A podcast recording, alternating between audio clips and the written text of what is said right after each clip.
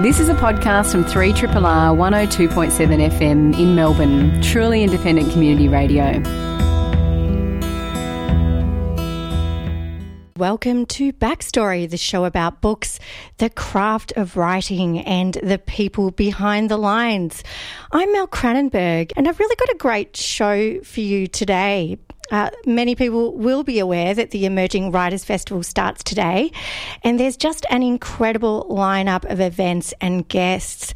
The festival has also collaborated with other groups, magazines, and organisations to pull together an incredible EWFX program. And one of the amazing events that caught my interest is one run by Liminal Magazine. The magazine uh, was founded back in 2016 uh, by Leah Jing McIntosh.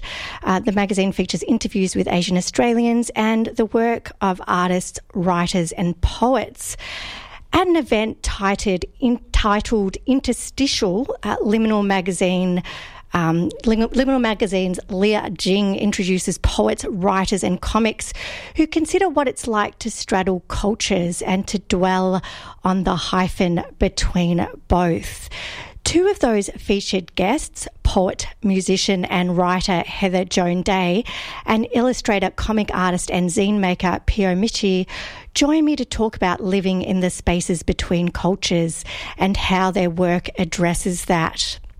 But very, very soon, award winning author of The Wimmera Mark Brandi will join me to talk about his latest book, The Rip, a gripping mystery of sorts, but seen through the eyes of a young woman living on the streets of Melbourne and finding sharp glimpses of warmth and humanity in the face of it all. You are listening to a podcast from Community Radio 3RRR FM in Melbourne, Australia. You're listening to Triple R. The show is Backstory, and I'm Mel Cranenburgh. Sleeping rough in Princes Park is tough, but life with a friend like Anton and an affectionate good boy, Sonny, make it home. Things aren't easy, sure, especially with a habit to feed. But when Anton's friend Steve turns up, things really start to go south. Now they have somewhere to live, but there's an odd smell in the house and a locked door, and Steve seems to be hiding something. This is the story of Mark Brandi's latest novel, The Rip. Mark, who won a swag of awards for his gripping small town crime novel Wimmera, has a knack for well spun local characters and ratcheting tension. He joins me now to talk about his latest book. Mark Brandi, welcome to Backstory. Thanks, Mel. Great to be here. Now, this I, we, I, was just saying to you off air. I, this book was actually quite affecting for me because I worked for close to a decade at the Big Issue, and I'm very used to seeing characters like this kind of treated as, I guess, sort of sideshows to the main story or as incidental victims very rarely do they get to be centered in this way, or if they do, you know, it tends to be in the context of their interaction with another character that's more maybe like the readers, um, you know, that would pick the book up. This book very much dwells in that space of people who have fallen through the cracks of society, people who are sleeping rough or living in really insecure circumstances, but they're deeply humanized in this book. Um, they're given these wonderful moments of grace. Um, but I, but it is quite a dark story, and I think it's right to call it a crime. I mean, there is a lot of incidental crime that happens here, which is just part of the nature of, I guess, being poor. Mm. But there is a deep darkness um, in at least some of the characters' lives here. But I really do want to set off with how did you start writing The Rip? Yeah, look, it, it was just after Wimmera came out, so 2017. It was probably about a month afterwards, and I was doing all the publicity and all that kind of stuff out there, all that um, craziness, and I basically to send to myself, I, I love to write, so I'd, I'd, just go back to my room and work. And I think that voice, the voice of the main character in the rip. It, it's interesting how it came to me because I, I, I start I just started writing and I had this voice and the first scene really of the book of her waking up in the park with Anton and with her dog Sonny that's the very first thing I wrote, and I, I didn't have a a sense, I suppose, at that point of where the story was going to go, or if it was going to be a crime story, or even if it was going to be a novel at that stage. I just thought I have to keep going with this voice. And looking back on it, I, I, think I was absorbing a lot of what was going around me at, at, the time, which in Melbourne, homelessness was becoming more and more visible, and and it was interesting to see, I guess, the the community reaction to that, and particularly in the CBD where we had, you know, traders who kind of wanted the problem gone. It then became a more of a media issue as well. And really, I, I suppose I, I, noticed how the community, you know, you'd have some people who were, were, were sympathetic, let's say, or had a more humanitarian bent to how can we we solve this. Do we need more social housing, etc.? And then I think you have a section of the community too, are, are probably a little bit hard of heart, and and look look at people in that situation, think, well, why are you there? Um, why can't you pick yourself up? And that kind of, um, I guess, uh, yeah, harder line on it. And I, and I suppose that uh, you, you, the summary you gave at the start, which was excellent, I, I think that that really goes to that point about placing that character at the center of the story instead of having, I guess, a, either a patronizing point of view or a harsher point of view. And I really wanted to give voice to that character. It's it's got a horrible resonance, obviously, to a, to the recent death mm. um, that occurred of a young woman who was in very similar circumstances to your central character. Um, I, it was absolutely incidental that that happened, but it really does highlight um, the the breadth of this issue and and the invisibility of it. Um, mm. I guess we are now starting to really see a lot of very visible homelessness uh, on the streets of Melbourne, largely, you know, obviously due to to rental crises mm. um, of a scale that we haven't experienced before. But there's always been a significant amount of homelessness. I think that there, there's an estimated uh, 110 or more, 116,000 people nationally who are considered to be uh, homeless, even if they're not necessarily sleeping rough. And that's a conservative estimate, um, considering that actually many people wouldn't be counted, mm. um, especially those who are perhaps, you know, not of voting age. Mm. Uh, mm.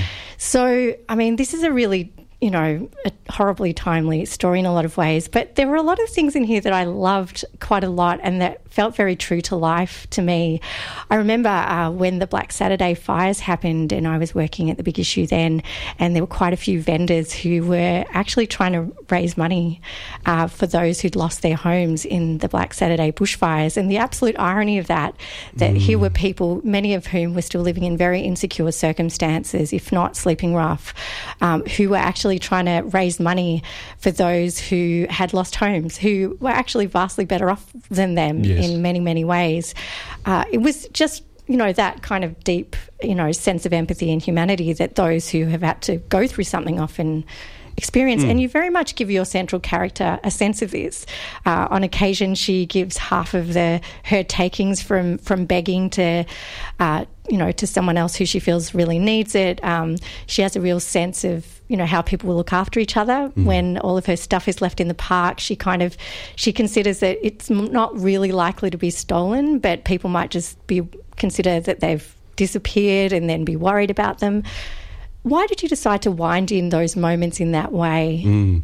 Well, I, I, think she and, you know, we're, we're, calling her the main character because she's not named mm, until quite late in right. the book. I was going to address that. Yeah, yeah. And, and I think that, you know, she she's a human being. She's like a, any of us. She is in a precarious situation because of a whole host of circumstances that have led her to that point. In, in, ultimately, um, uh, culminating in addiction as well.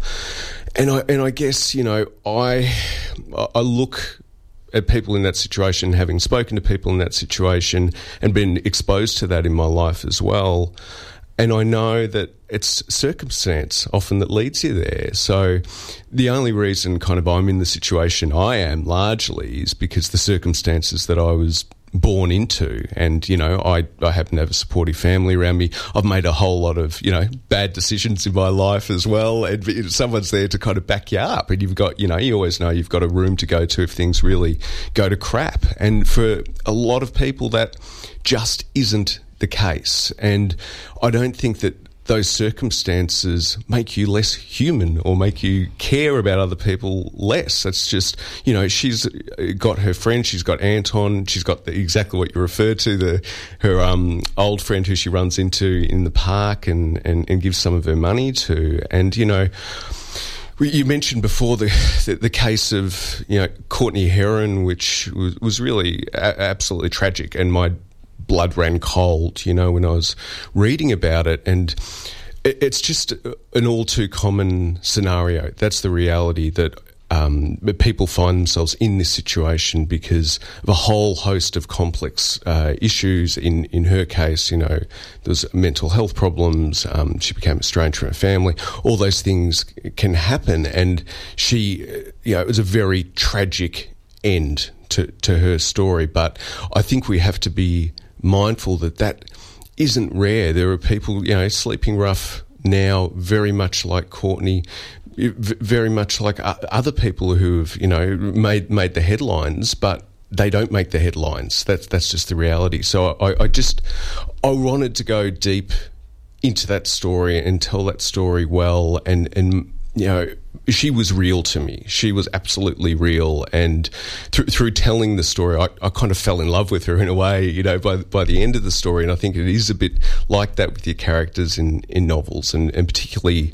when you're in that first person perspective as well. If you've just joined us, you're listening to Backstory on Triple R. I'm Mel Cranenburgh, and I'm talking to author Mark Brandi about his latest book, The Rip, which is a kind of gripping tale set on the streets of Melbourne following a young woman uh, who is homeless uh, and at the same time has this very rich inner life, uh, but one that is starting to get increasingly dark.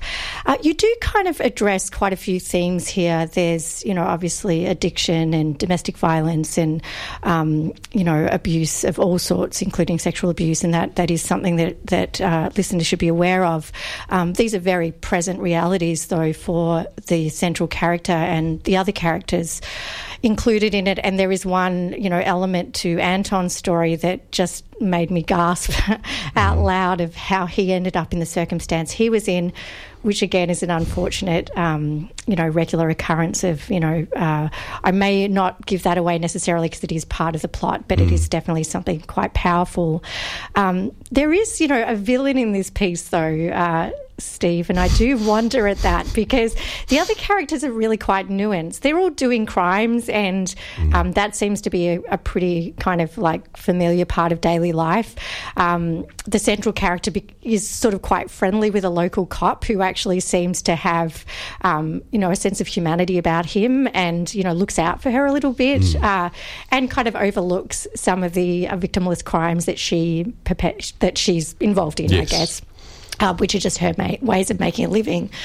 but there are, you know, Steve is the villain. so I'm, I'm, sort of interested in this. Do you feel like I mean, because you you do have a natural affinity for crime. Like you you write with a sense of underlying tension. You know, really not a huge amount happens in the book, but there is constantly that sense of, you know, the precariousness of the characters' lives. Of course, is always there, but there is that sense of a great darkness that you really do paint so well. So it's it's impossible not to think of this as a crime. is, is it necessary to have a villain in a crime piece? Yeah, that's a, that's a great question. I, I you know, looking back to my first book, Wimmera, um, which also had this quite villainous character of Ronnie, and I've, I've, been asked a few times, you know, what is it about these really bad men, and why do you keep writing them? One guy actually asked me at a, a an event up on the stage, you know, what was your relationship like with your father? you know, like we need a kind of a chaise long to, to be talking about, but it's um, you know, I I don't know if it's absolutely necessary. I think there's part, you know, people say in, in writing a novel or being a writer that the characters are kind of partly based on people you've come across, partly um, you, and, and partly completely made up. So I think that in, in a way to you know, to write those characters, you you do need to walk in their shoes a little mm. bit. And the, the reality is, and it's partly, I think, informed by you know my background working in the justice system, um, but th- there are you know some people out there who do, do some really bad shit sometimes, and that's just just the reality. I mean, like there was one case, you know, people probably don't even sort of read their stories, but there was one a couple of years back, uh, Sarah Gatt, who, you know, her um, decomposed remains were found in a bathtub. I think it was in Kensington, you know, and her um, it, it, appeared they have still haven't solved that crime, and you know, it appeared that some of her associates were collecting her um, uh, welfare at the same time, you know, and it was she'd been murdered, and, and like the, the, things that people do to each other sometimes are horrendous, absolutely horrendous, and there can be very complex reasons for that. Again, but I, I, I think you know I I suppose in in providing that that darkness to the story and that tension, um, it, it's it's important because in crime stories, I guess what what's fascinating about them is people are placed in extremes, and it's how they respond in those situations of extremes. And in the case of the Rip, we're almost looking over the shoulder of the main character, and we're going, "This isn't looking good," you know. This guy isn't good. Mm just be careful. You know, in a way, as a reader, you know a little bit more than what she does, although she's gradually becoming aware. And I, I kind of see, I guess, the Rip and Wimmera um, they're, they're not conventional crime novels in a way. You know, they're not they're not procedurals. We haven't got like an investigator. We haven't got a you know we're not sitting on, on the shoulder of a journalist in you know following a crime or anything like that. It's not a courtroom drama. It's very much character centered and how characters respond in given situations. So, I think having that that darkness there and that, that tension just allows me to go deeper into that character and see how they'll act. There's also something really interesting about this, and I, I was thinking a lot about it afterwards because, you know, what happened with Courtney Herron happened, um, you know, essentially in her home. Uh, mm. She was sleeping rough. Um, mm. And, it, you know, when the vigils were happening, when people were talking about this, well, it was all centered around looking after people and getting them home safely. And what you've really centered here was really, you know, so you know, it, I'm kind of getting chills even thinking about it because, in a sense, it's sort of quite gothic that. Um, that home is the dangerous place, that being in this house that Steve has is where there's a genuine darkness. And your central character is really keen to kind of get back to, you know, the safe place, which is actually the park where she was mm. sleeping with Anton, the home that she'd made with, with her, you know, Anton and her dog, where she felt safe, where she felt like she wasn't going to be assaulted, uh, where she felt like her boundaries were, were respected was really home, yeah. but it was in the open air. And it really occurred to me that actually that lack of safety quite often is something that people feel in their home. And that, you know, it is a really quite, there's a reason why a lot of crimes are kind of centered in a isolated kind of enclosed space like a home because that is sometimes where the darkest things mm, happen. Mm. Was that a kind of really deliberate decision on your behalf to have that sort of tension between what maybe the broader public might think of as an unsafe place for a woman sleeping outdoors mm. compared to actually being indoors somewhere which is actually statistically less safe for women? Yeah, yeah. Oh, look, I, I wanted to explore that, you know, what is home? What constitutes home? And to me, home is people. Home is the people you love, the people who love you. And dogs. And, and dogs, that's right. and who care for you. That's home. And I'm, I'm not seeking to sort of, um, I guess, diminish the precariousness of homelessness in, in being out outdoors because it can be terribly unsafe. There's no doubt about that. But in this case, we have the main character, yeah, exactly as you say, longing to go back to this park, which most people might consider precarious. And, you know, home, th- those four walls, what we might consider home, is the most dangerous place to be. And statistically, that is true for everyone. You know, most most crimes are committed um, by people we know against us, or by us against people we know. That's just the reality. And you know, we, we never know what's going on next door, down the street. Yeah, it, stuff happens in these houses and in families, which is terrible. And I was conscious that for the main character, her feelings of security did not hinge upon four walls and a roof. That was important to her, sure. She wanted that. Anton definitely wanted that down the track. But her home was Anton and Sonny, and that that's safety that she had with them, and that's really what she longed for, and what what Steve challenged. And you know, I again going back to my work in the justice system, and you, you kind of see.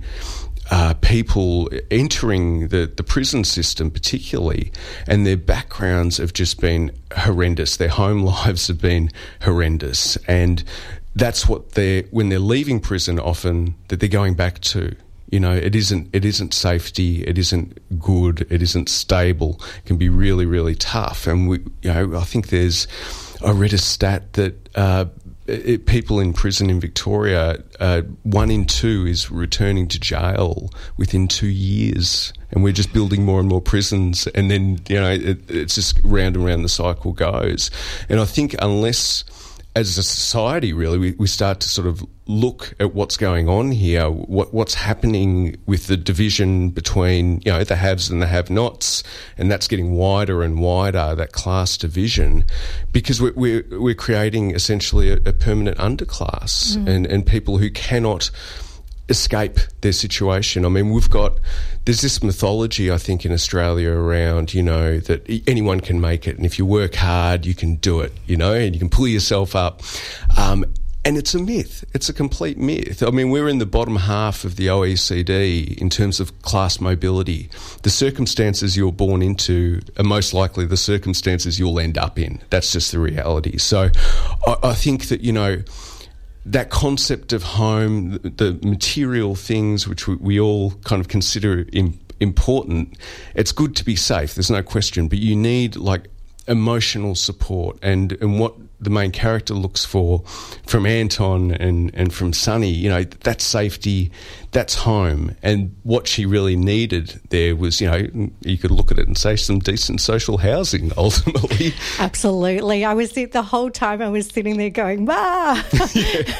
I, really, that would have resolved um, many of her issues. Mm. Uh, I do want to sort of finish up talking about your decision to not name her throughout the book and mm. then give her her name at the end.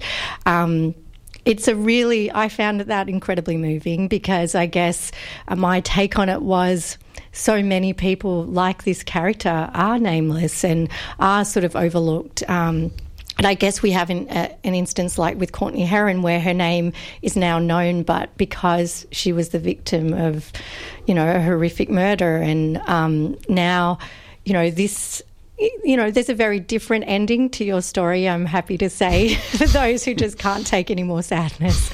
Um, but it's actually one that um, that really gives her her name. Mm. What was that decision about? Yeah, look, I when I started writing her her character when I started writing her story, I found myself about three chapters in, and I thought, God, I haven't given her. She doesn't have a name, you know, and I con- continued with that, and I think part of the, the rationale behind it was really, I suppose, that, there's a tendency for us to look at people in that situation and say they're different, they're not like us, they're not like anyone we know. Um, and that won't happen to us or anyone we know. And I wanted the reader, as much as possible, to be in her shoes, looking at the world, you know, from her viewpoint. And I, get, I felt as though if I if I named her earlier on, that that would create a bit of distance. It would make her the other. She's this other person. So I wanted the person, the reader, sorry, in her viewpoint. And what you say is absolutely right. It's about the invisibility of, of people in this situation, and and I understand. I, I, do understand why sometimes people find it, you know, too hard. They they look at, at someone in a difficult situation and they think, oh, what can you do? I can't do anything, so I look away. And I wanted to break that down a little bit, you know. And one of the things that happens with the main character in the rip, and, and what gives the story ultimately some hope is the actions of those around her in terms of those small kindnesses that, that occur from the the police officer, Dirty Doug, you know, the doctor in the hospital, those little things which add up to something which for her uh, I guess, make her realise that she's valued and people care about her. And she, you know, tries to extricate herself from the situation that she's in. Um, you know, I, I don't think we can imagine what it's like to to be invisible to be sitting there, let's say, you know, it might be outside the Coles in Smith Street or whatever, and, and people are walking past and you're just not there. What would that be like? I think it would just be horrendous experience, you know. And I hope that people reading the book if it, it, I, didn't sort of write it to you know like bring about a huge social, social change or anything like that, but it, but or deliver a message even. But uh, but I suppose that's one thing I'd, I'd like people to take from the book is just to you know stop for a minute sometimes and and, and talk to a person, even you know even not homeless people, but like could be someone in their street who's living alone and you know um, disconnected in some way. You know, we, have all become very, I think, insular with our you know our headphones in, looking at our phones, listening to podcasts, whatever it might be, which I, I get. But staying connected with people smiling at someone, saying hello, those little things sometimes can, can make a difference. I think that's the perfect place to leave uh, this discussion about your excellent book, The Rip. Mark Brandi, thank you so much for joining me today. Thanks, Mel. It's a pleasure. That was uh, Mark Brandi, author of The Rip, his latest book, and uh, award winning author of Wimmera. Um, I very much recommend you getting your hands on both of those books if you haven't uh, read either. Um, the Rip is out now and certainly colours Melbourne in a way that many of us may not have seen, but definitely should be aware of. Three. Triple.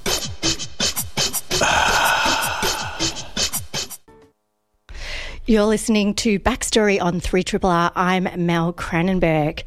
Now, Salman Rushdie calls the diaspora experience plural and partial. And this idea of falling between cultures or straddling both is one explored in an event coming up as part of a collaboration between Liminal Magazine and the Emerging Writers Festival.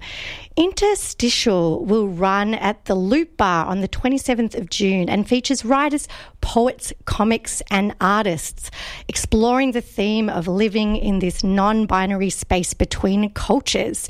And joining me today are two guests featured in that event illustrator, zine maker, and comic artist Peo Michie, and writer, artist, and musician Heather Joan Rose. Uh, Heather Joan and Peo, welcome to Backstory. Hi, thanks hey. for having us. Thank you. so uh, I'm really, uh, I, we've been talking a little bit um, before we went to air about, you know, why I'm interested in this particular festival. I've got a really, you know, weirdly mixed cultural background, and I'm always really fascinated in how that's represented. I think mixed race is often one of those those things that sort of falls between the cracks, but increasingly, increasingly, we're sort of getting comfortable uh, with sort of being in those spaces between the binaries on all fronts, whether that's you know gender or that sexuality or that's race. Um, but this you know this particular event really is you know something that's highlighting that, and both of you have kind of explored these different themes in your work, and I'd really love to talk about the sorts of things that you might be discussing in this event. Peo, maybe can we start with you? Um, you know, so you're a you're an artist and an illustrator and a zine mm-hmm. maker, and I've come I came across your work first at a, uh, a zine festival, and um, and it's really you know you sort of talk about your own identity quite a lot in that. I'd love you to talk a little bit about your work and how it fits into this event. Um, yeah, I think I very much identify um, with being interracial and not really belonging to one culture or one race since I was born in South Africa. And then I grew up in white rural Australia since I was young, and then I realized I was gay, and um, and so I guess like when people and I ex- I explored that through art and stuff, and I feel like people often see uh, the queerness in my art, but like I think people do kind of have like a color blindness to the color in it um, because we still I still feel like in in many like queer spaces and stuff, we don't acknowledge race or um, anti-blackness or things like that in uh, in queer spaces often enough, and yeah, it's hard for me because I don't completely identify as a black woman because I'm also half white and I look very mixed race and I always get questions about what are you? What's your background? Where you grow up, you know? Um, yeah, so I I definitely identify being in like I guess like this in between, you know, being a undisclosed, I suppose, like but obvious like outsider, you know, and kind of feeling alienated because it's like, okay, so my sexuality isn't quite the majority, and neither is like my skin tone. It's a really interesting space to dwell in. And I actually read an interview with you uh, where you sort of talk a little bit about that, you know, how you sort of sometimes feel compelled to adhere to sort of more um, typical sort of, uh, I guess, Western notions of beauty or like, you know, mm. idealized notions of beauty in, in countries like Australia that tend to be more Anglo Saxon, um, but that you're sort of, you know, struggling with that and, and maybe to express, you know, your other part of your identity it's always an interesting one. I, I think of it as like a Rorschach test. People look at you and they see what they want to see. So I sort yeah. of, you know, I can be that, but it's not. It's not even as simple as that. Sometimes you are flitting between those things and and expressing stuff like that. Heather Joan, you've also talked uh, a lot about uh, in your in your work. You explore identity and and yeah. you know um, being you know kind of forced or feeling forced to, to fit into some idea of who you were supposed to be. That's certainly a theme uh, in your work. I'd love you to talk a little bit about that in the context of this of this kind of event. Yeah, um, I'm going to be doing poetry for this um, event, and um, yeah, similarly, I really relate to that question of being asked, "What are you?" Um, and I think like uh, being queer but growing up biracial um, is some in a way like good practice for people asking you what you are and having to navigate that. Um, like yeah, one of the pieces I want to read for this event is sort of about being um, biracial, bisexual, bipolar, and um, a trans woman. So like those are all sort of identities that do have this sort of like non-binariness, um, where you're kind of like I feel like I'm constantly navigating identity and not necessarily feeling like I fit anywhere. Um, but yeah, I think, and like you say, like we're sort of getting better at talking about these like in between identities. Um, and I feel like I'm learning how to do that as well for myself. Like as a child, feeling like I had to sort of fit into something. And then, yeah, sort of growing up and realizing that there's language and um, people who are excited about in between spaces and identities. It's quite a hard one to carve out, though, isn't it? To really sort of say, actually, you know, I, I want to live in this ambiguity because other people want neat boxes to put you in. Even even the best meaning people, mm. you know, want to try and you know fit you into a prefabricated norm. How do you both address that type of thing? You know, have you started to embrace the middle ground, or is it still that sort of what what I was describing earlier of you know, I can sometimes I feel one way, sometimes I feel another way, and how do you feel about that kind of rocky boat, Peo? I feel like lately I've been dealing with a lot of that and I've just kind of been stepping away from it. I think I've been kind of like, no one is owed an answer right now. I don't know right now. Leave me alone. um, yeah, because I think, I don't know, I think, I guess because the way my work is, it just has a broad appeal, which I definitely love about it, but it's also frustrating because everyone wants it, I guess, to specifically, they want me to specifically address how it can apply to them. And it's like, I don't think it can specifically apply to you unless you're me. um, so yeah, I feel like I have been struggling with that lately, even with like the most well intentioned. I feel like people, you know, um, people in the queer space, and I feel like especially where it's just kind of like, um, that's great. I don't know. I'm still figuring it out. Sorry. How about you, Heather Joan? Um, I think that's kind of what I write about. Is that feel like, and in my poetry especially, I try and do it with like humor of being like, I'm confused about me as well. so you being confused, that's okay. Um, but yeah, I think um, I think I, I'm always surprised by how like relatable like such specific um, work about identity can be. Like I found your work really relatable as well, um, like queerness and like queer bodies and um, different like colors and yeah. Um, so yeah, I I always struggle with that as well of like wanting to make um, work that everyone can sort of engage with while still making it really specific to my own weird identity. yeah. If you've just joined us, you're listening to Backstory on Triple R. I'm Mel Cranenburgh, and I'm talking to zine maker, comic artist, and illustrator Peo Michie, and writer, musician, and artist Heather Joan Day, who are both going to be guests at a really uh, interesting sounding event that's uh, coming up as part of the Emerging Writers Festival X. Uh, it is run in conjunction with Liminal Magazine, uh, and it's called Interstitial. It's going to be at Loot Bar on the 27th of June from about 7:30 I believe. Uh, I'd love to hear about what exactly you two will actually will be exploring on the on the evening, in case people are really keen to get along. Peo, mm-hmm. what are you going to be presenting? Um, I'm actually presenting a, I guess like an old piece, but it was just like a piece I really loved.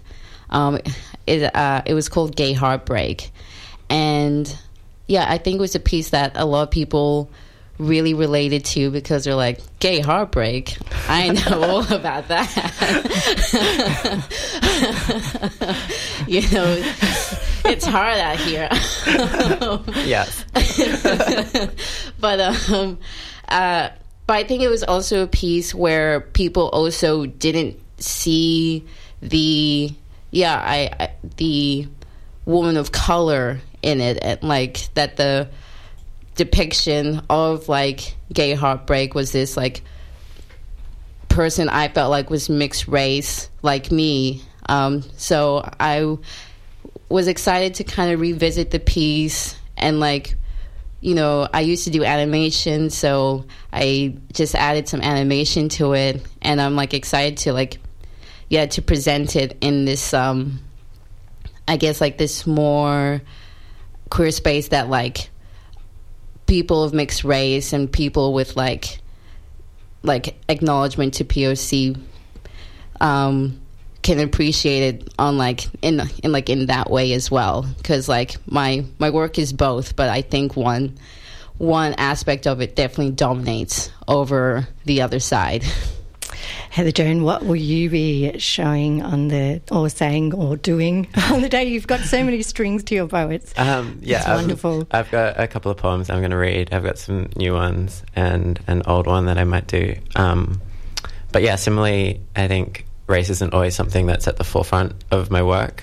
Um, so I think this context will be cool. But um, I think one thing that I'm trying to do with these poems is try and make um, try and make identity sexy, try and make um, it fun, and that confusion and like you know trauma and difficulty of living um, with mixed identities uh, something inter- like something that we can enjoy. I think, yeah. I love it. Uh, well, this uh, really does sound like an, an event that we should all be getting along to, and definitely talking more about as well. Um, and everyone should uh, very definitely look up both of your work. Um, it's it's really excellent. Thank you so much uh, for joining me today, Peo and Heather Joan. Thank you. Yes, thanks for having us. Three triple R. You've been listening to Backstory, the show about books, the craft of writing, and the people behind the lines. I'm Mel Cranenburgh, and if you like what you've heard, you can listen to the live version of the show Wednesdays at 12 on Triple R. Join the stream on the Triple R website or subscribe to this podcast in your favourite podcatcher. Thanks for listening. Join me again soon. This has been a podcast from 3 R 102.7 FM in Melbourne. Truly independent community radio. Want to hear more? Check out our website at rrr.org.au.